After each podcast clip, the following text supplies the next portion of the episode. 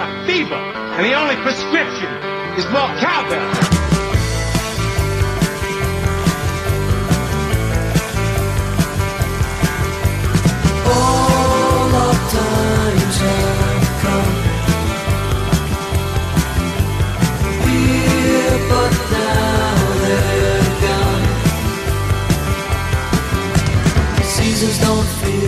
Welcome back to the Nursing Crash Cart. My name is Cameron.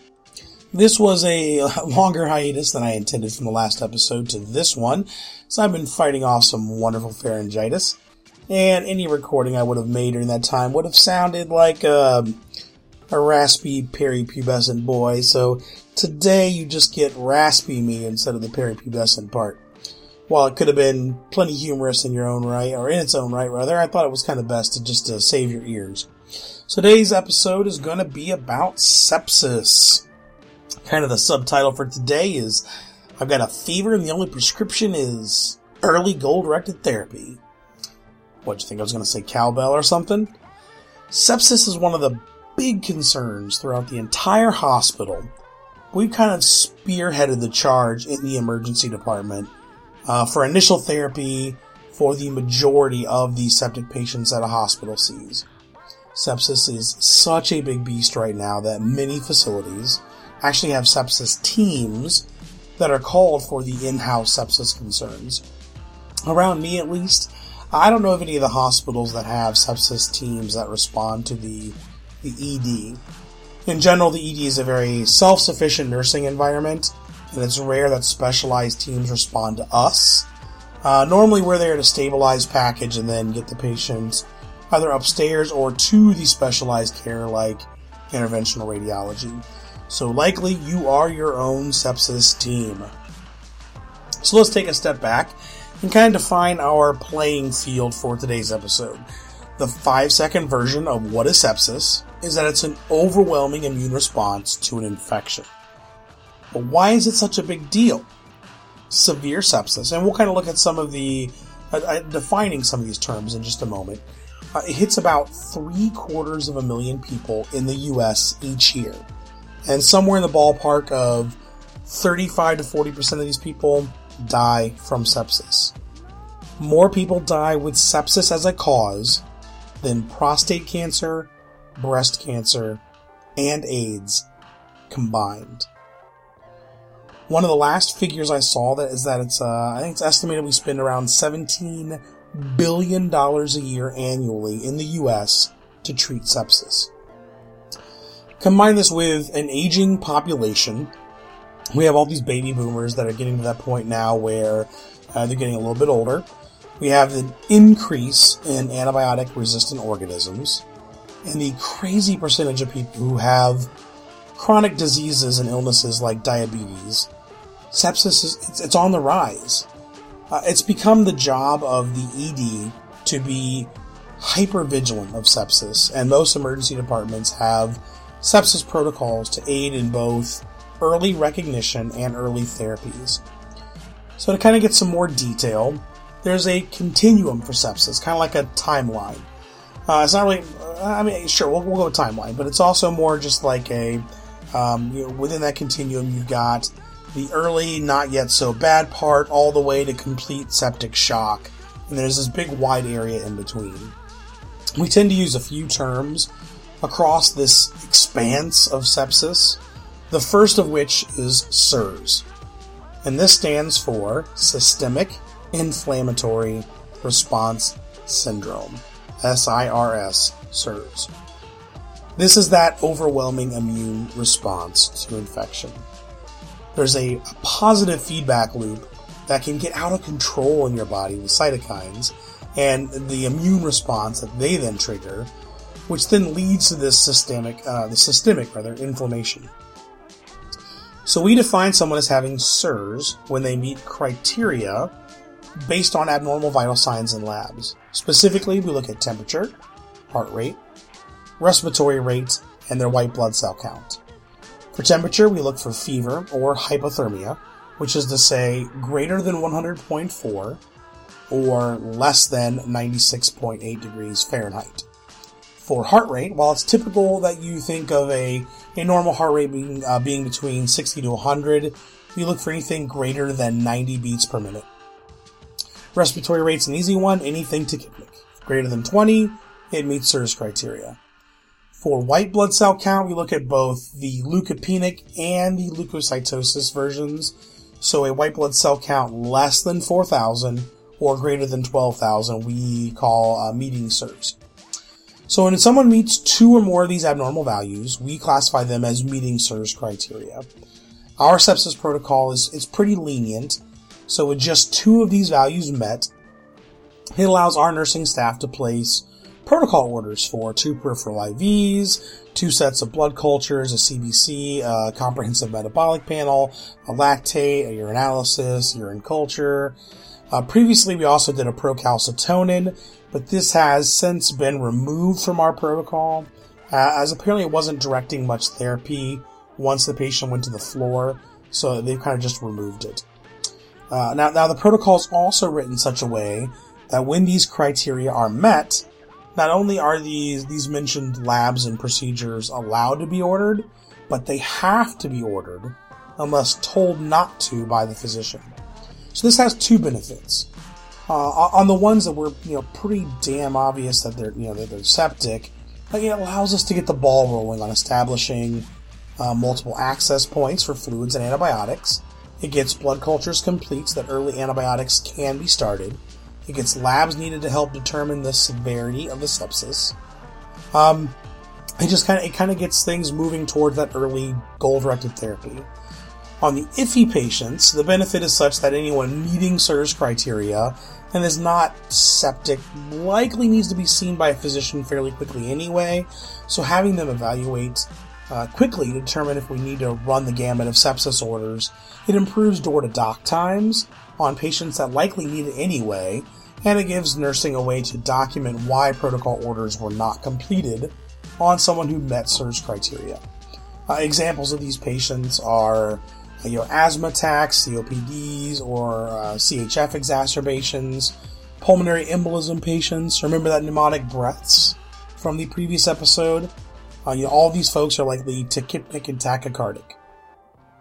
Uh, these are the kind of the, the two vital sign findings that meet SIRS criteria in triage where the patient is likely uh, not responding to a septic event. So having the physician there to say, you know, we don't need to draw blood cultures and start two I Vs. Um, it gets it gets that patient seen quickly by a physician, and it also gives us our way of, of documenting why we didn't uh, go down that sepsis path. You have to be very, very wary and suspicious of patients that may not meet SIRS criteria on arrival, but have a, a high probability of being septic. Uh, the really, really bad U R I patients, especially ones who, you know, maybe are immunocompromised, like um, the, the the big geriatric populations or the infants, um, as well as Uh, those that may be compromised by things like chemotherapy, so are, are cancer patients. You know, if a patient has a heart rate of one twenty, but the rest of their vitals look okay, uh, you know, we need to keep checking that C B C to make sure that when it comes back, the white blood cell count, uh, you know, does it fall out of range? Because if it comes back at sixteen, you know, bam, now your patient meets SIRS criteria. You need to get the blood cultures, the lactate, the second line. So that's why on those those patients where we have a high suspicion, but they don't have two abnormal vitals, uh, we tend to draw the lactate as well as the first set of cultures with our first I V stick. Uh, this way, if the white blood cell count does come back high or low, you've already set the patient up for a quick completion of the remaining labs to get that goal-directed therapy going. Um, you know, the other big thing with this is that uh, when you're drawing the blood cultures, at least for us, we have a specific procedure that has to be done to make sure we are uh, limiting the the chance of having contaminated blood cultures. So when we start that initial I V, we want to make sure we're following that protocol. So figure out whatever it is for your facility. Uh, but that gives us, you know, um, a, a good, nice, you know, aseptic Um, I V stick, and we also then get our first set of cultures, uh, you know, re- waiting to go. So if, if nothing comes back as having met SIRS criteria, There's no harm done in having drawn out the extra two tablespoons of blood needed for the blood cultures and the uh, the lactate. But if they do meet SIRS criteria, you're already one more step ahead and kind of have that extra leg up in terms of getting the uh, kind of back on track uh, and getting them ready for fluids and, and uh, antibiotics. So, once SIRS is met and there's a determined source of infection, we now say this person is septic. This is the next step up in the continuum of sepsis. SIRS, then SIRS plus a source of infection equals sepsis. The more common sources you'll see in the E D are lungs, uh, urine, abdominal, and wounds. Uh, pneumonia, U T Is, your, your, your rupture or perforation of organs, your diabetic foot wounds, and your I V drug use abscesses are the most common specific things you see as the source uh, from those those various previous systems I mentioned. So kind of next in the continuum beyond sepsis is severe sepsis. So we we use this term when the systolic blood pressure hits less than ninety before fluids, or a lactate comes back greater than four. Uh, we use those as our indicators of severe sepsis. Now I say before fluids because once fluid resuscitation has begun, a persistent hypotensive state is where we then say someone has moved on to that far end of the sepsis continuum. We're now beyond severe sepsis and into septic shock. So a quick recap. SIRS criteria is two or more of the abnormal vitals or labs, looking at temperature, heart rate, respiratory rate, and white blood cell count. Sepsis is SIRS with a source of infection.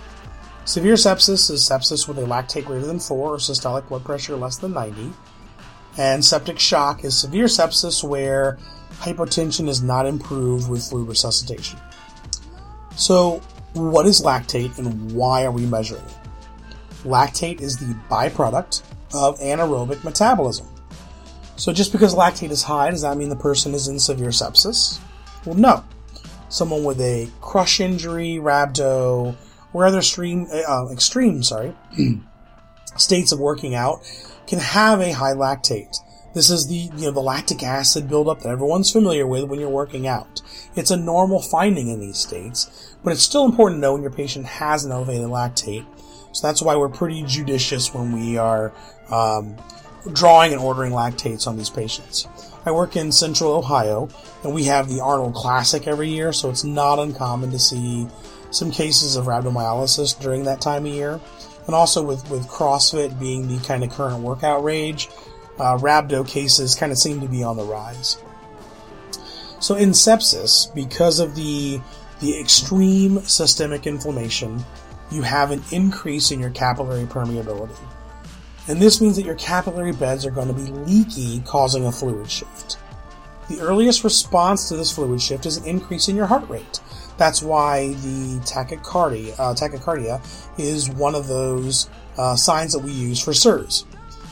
The reason why we don't use blood pressure is that hypotension is a late finding, uh, which is why it's also associated with that kind of that far end of the sepsis continuum. So we're in this this hyperinflammatory state.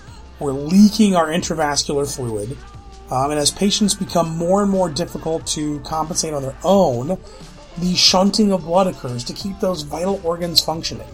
If they're losing all the intravascular volume, they've got to keep perfusing the lungs, heart, brain. Those things have got to keep going. So when this is happening in the periphery, these tissues are being hypoperfused. As we mentioned in previous episodes, shock is that state of hypoperfusion. So the hypoperfusion then leads to anaerobic metabolism because those areas are not getting the oxygen they need, which then in turn leads to the increase in lactate. So now that we've talked about what's going on inside the body, it's likely pretty obvious what the treatments are. Aggressive, goal-directed therapy leads to the best outcomes. We need to replace the fluids that are being lost from that second and third spacing. We need to maintain a good blood pressure. And very importantly, we need to help the body fight off the underlying infection. This is why knowing the source of infection is also important, and why collection of Uh, blood, urine, sputum, wound cultures, whatever you need for this patient, why it's very time sensitive. for our protocol at our facility, two antibiotics have to be hanging within one hour of meeting sepsis criteria. Fluids must be started within thirty minutes of the first systolic blood pressure less than ninety. Now, this is also why we have protocol orders for those blood cultures in the second I V. While you may get dinged if you don't have all your cultures drawn prior to antibiotics, uh, you know, on patients where it's, it's difficult to obtain that second set, don't stress out over the second set of cultures. Talk to your physicians. I'm sure they'll be on board with saying, you know, antibiotics do not need to be delayed because you can't get the cultures. The antibiotics and the fluids are more important than getting that second set of cultures. They can be drawn on the floor during trough times. It doesn't matter. The big thing is getting, um, you know, the antibiotics going. This isn't to say you ignore the blood cultures. You definitely want to get those if you can. That, that's sort of best practices. Um, but don't let the the gaining of a second set of blood cultures prevent you from getting the goal-directed therapy going. Uh, antibiotic ordering will definitely be at the, the kind of preference of the physician, but the vast majority of septic patients are going to get vancomycin and zosin. That's the um, uh, uh, piperacillin tazobactam, if you're only used to seeing the generic names. Uh, based on source, a third antibiotic or replacement for zosin might be ordered as well, or especially if the, the patient is allergic to uh, vanc or zosin as well. Uh, for example, if you've got uh, uroseptic patients, they may um, they may add uh, Cipro or ceftriaxone, um, so you get that, you know, Cipro or Rocephin. Um, if it's somebody who's like a, you know, ruptured appy or something, and they may be getting septic from that, they may order Ansep, or ceftriaxone. Um, or if it's the, uh, what we see a lot of, especially in the especially in the the, the geriatric population, um, are the pneumonias. And they may do uh, tobramycin or levofloxacin in the, those pneumonia patients. If your protocol lists Y-site compatibilities for your typical um, antibiotic medications that you use in sepsis, uh, make sure to use it. Uh, getting these antibiotics going needs to be the big priority. Uh, you know, waiting for one to finish completely before starting a second or even a third antibiotic, it, it's not being aggressive, and these patients need aggressive therapy. This is also why that second I V comes in very handy and why it's very important. So the next, if the patient meets severe sepsis or shock criteria, a central line will frequently be initiated in the emergency department.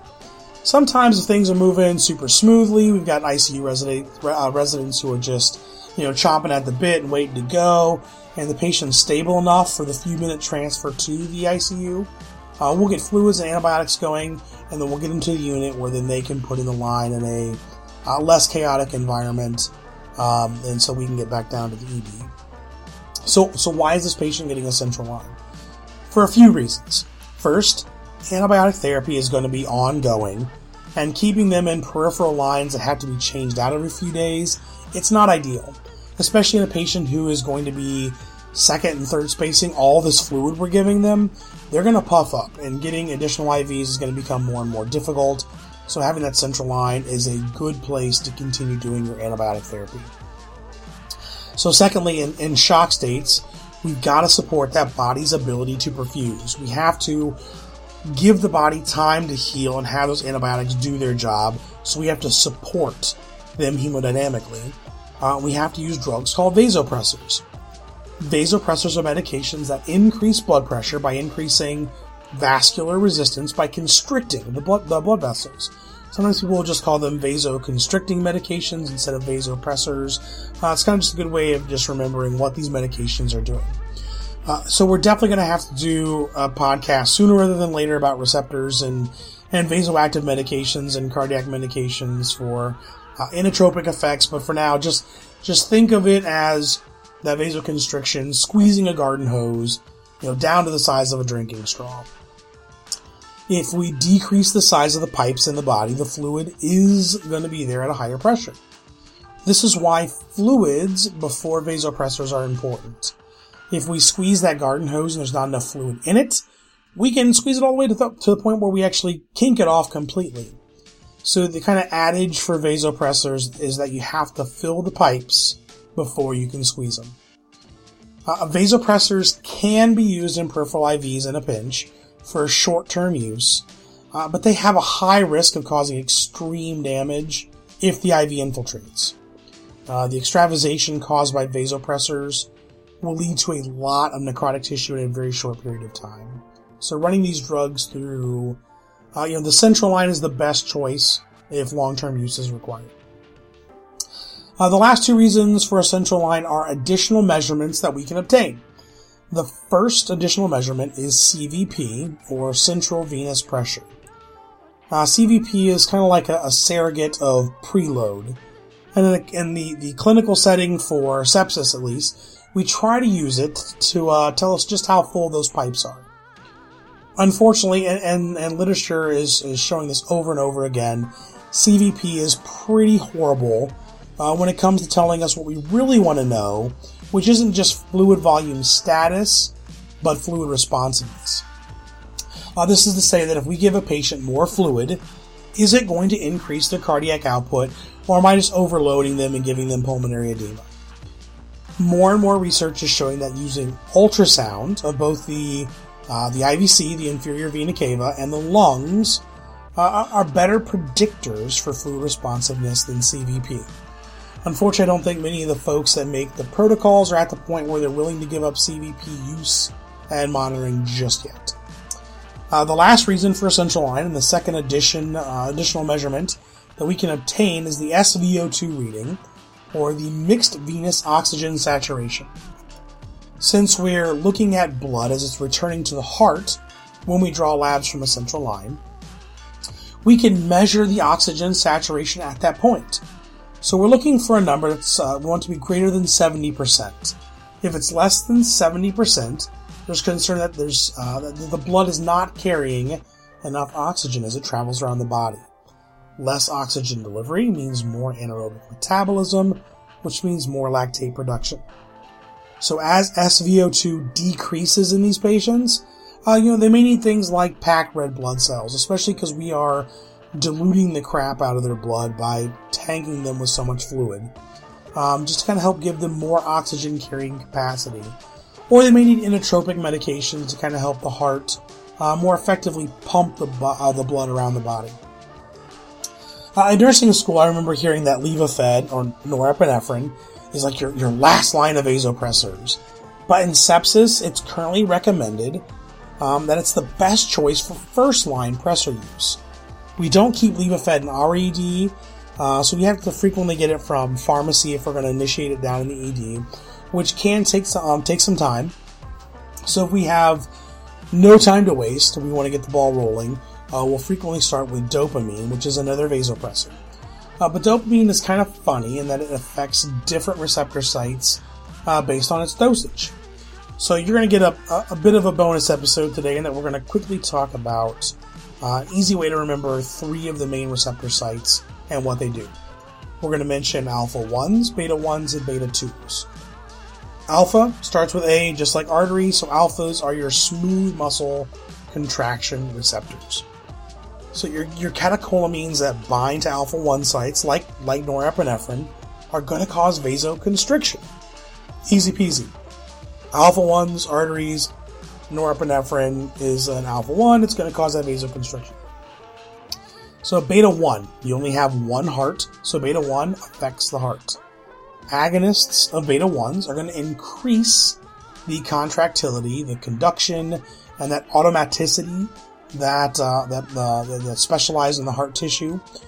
Um, whereas the uh, like kind of like, like drugs like dopamine are kind of, they're great examples of beta ones.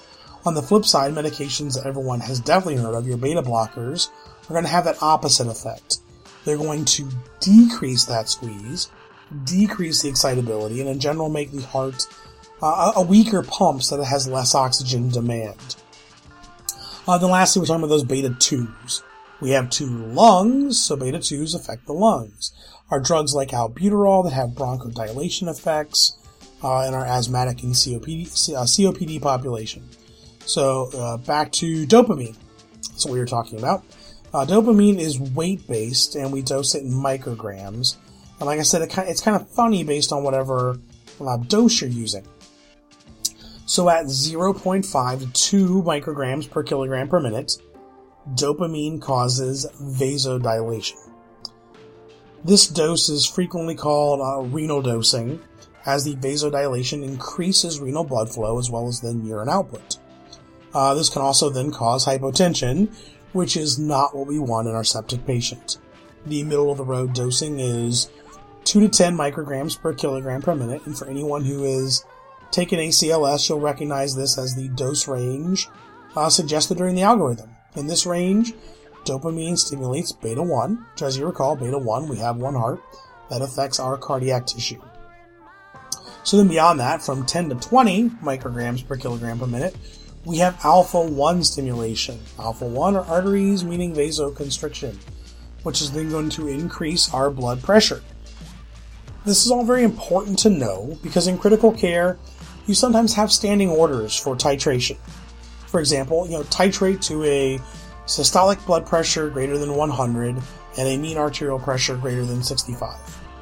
So if all of a sudden your patient is completely hypertensive and you want to drop your dopamine down a little bit, to the point where it's no longer having um, that much of an effect, you don't want to drop it too far. You could drop it down below ten, and suddenly you've got more of a beta one effect instead of an alpha one effect. Not only did you decrease that vasoconstriction, but you stopped it completely. If you titrate all the way to renal dosing, you can cause even more profound hypotension in these patients.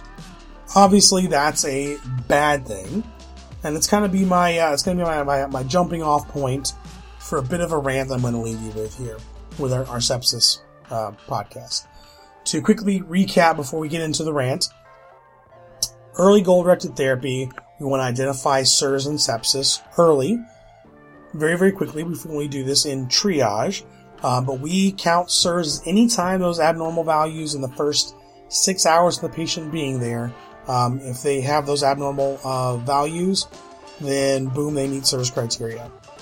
Get your early goal-directed therapy out of the way quickly by getting your fluids and your antibiotics going. You want to have um, source-appropriate antibiotics, so make sure you know whatever is the most effective in your neck of the woods, uh, because sometimes around the country you're going to have ones that are you know, more susceptible uh, to specific antibiotics, you know, wherever you're located.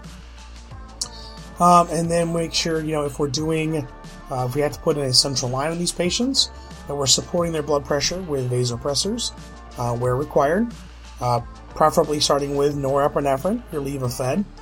And we're getting our C V, uh, C V P measurement. Um, I don't think I mentioned it before, but what we want to shoot for um, is, it depends on if your patient is intubated or not. If basically they're on a vent, you want it for like ten to fifteen, otherwise like eight to ten or so if they're not on an event.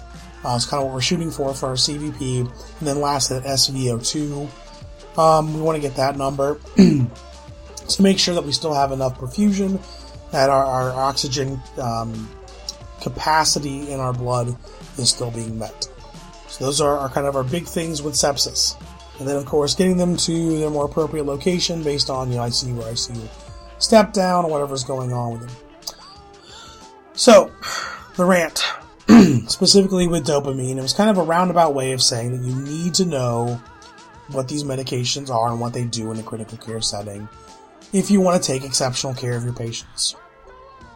I don't want you to strive to be somebody who is only a task-oriented drone.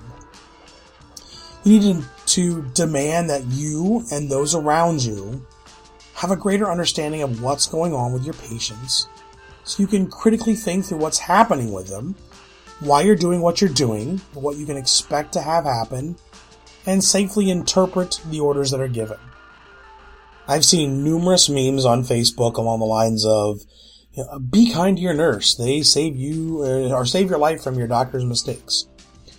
Does this happen? Yes, but I also know there's some nurses out there who couldn't tell you the first thing about half the medications they're giving beyond, oh, this one's for blood pressure. Nursing wants to be taken seriously in the healthcare setting, and the first thing that we, as nurses, can do to help with this is understand that we do not have the corner market on caring, and to take proactive steps to have a greater understanding of physiology, pathophysiology, and pharmacology. If you're in school right now, pay attention to those classes.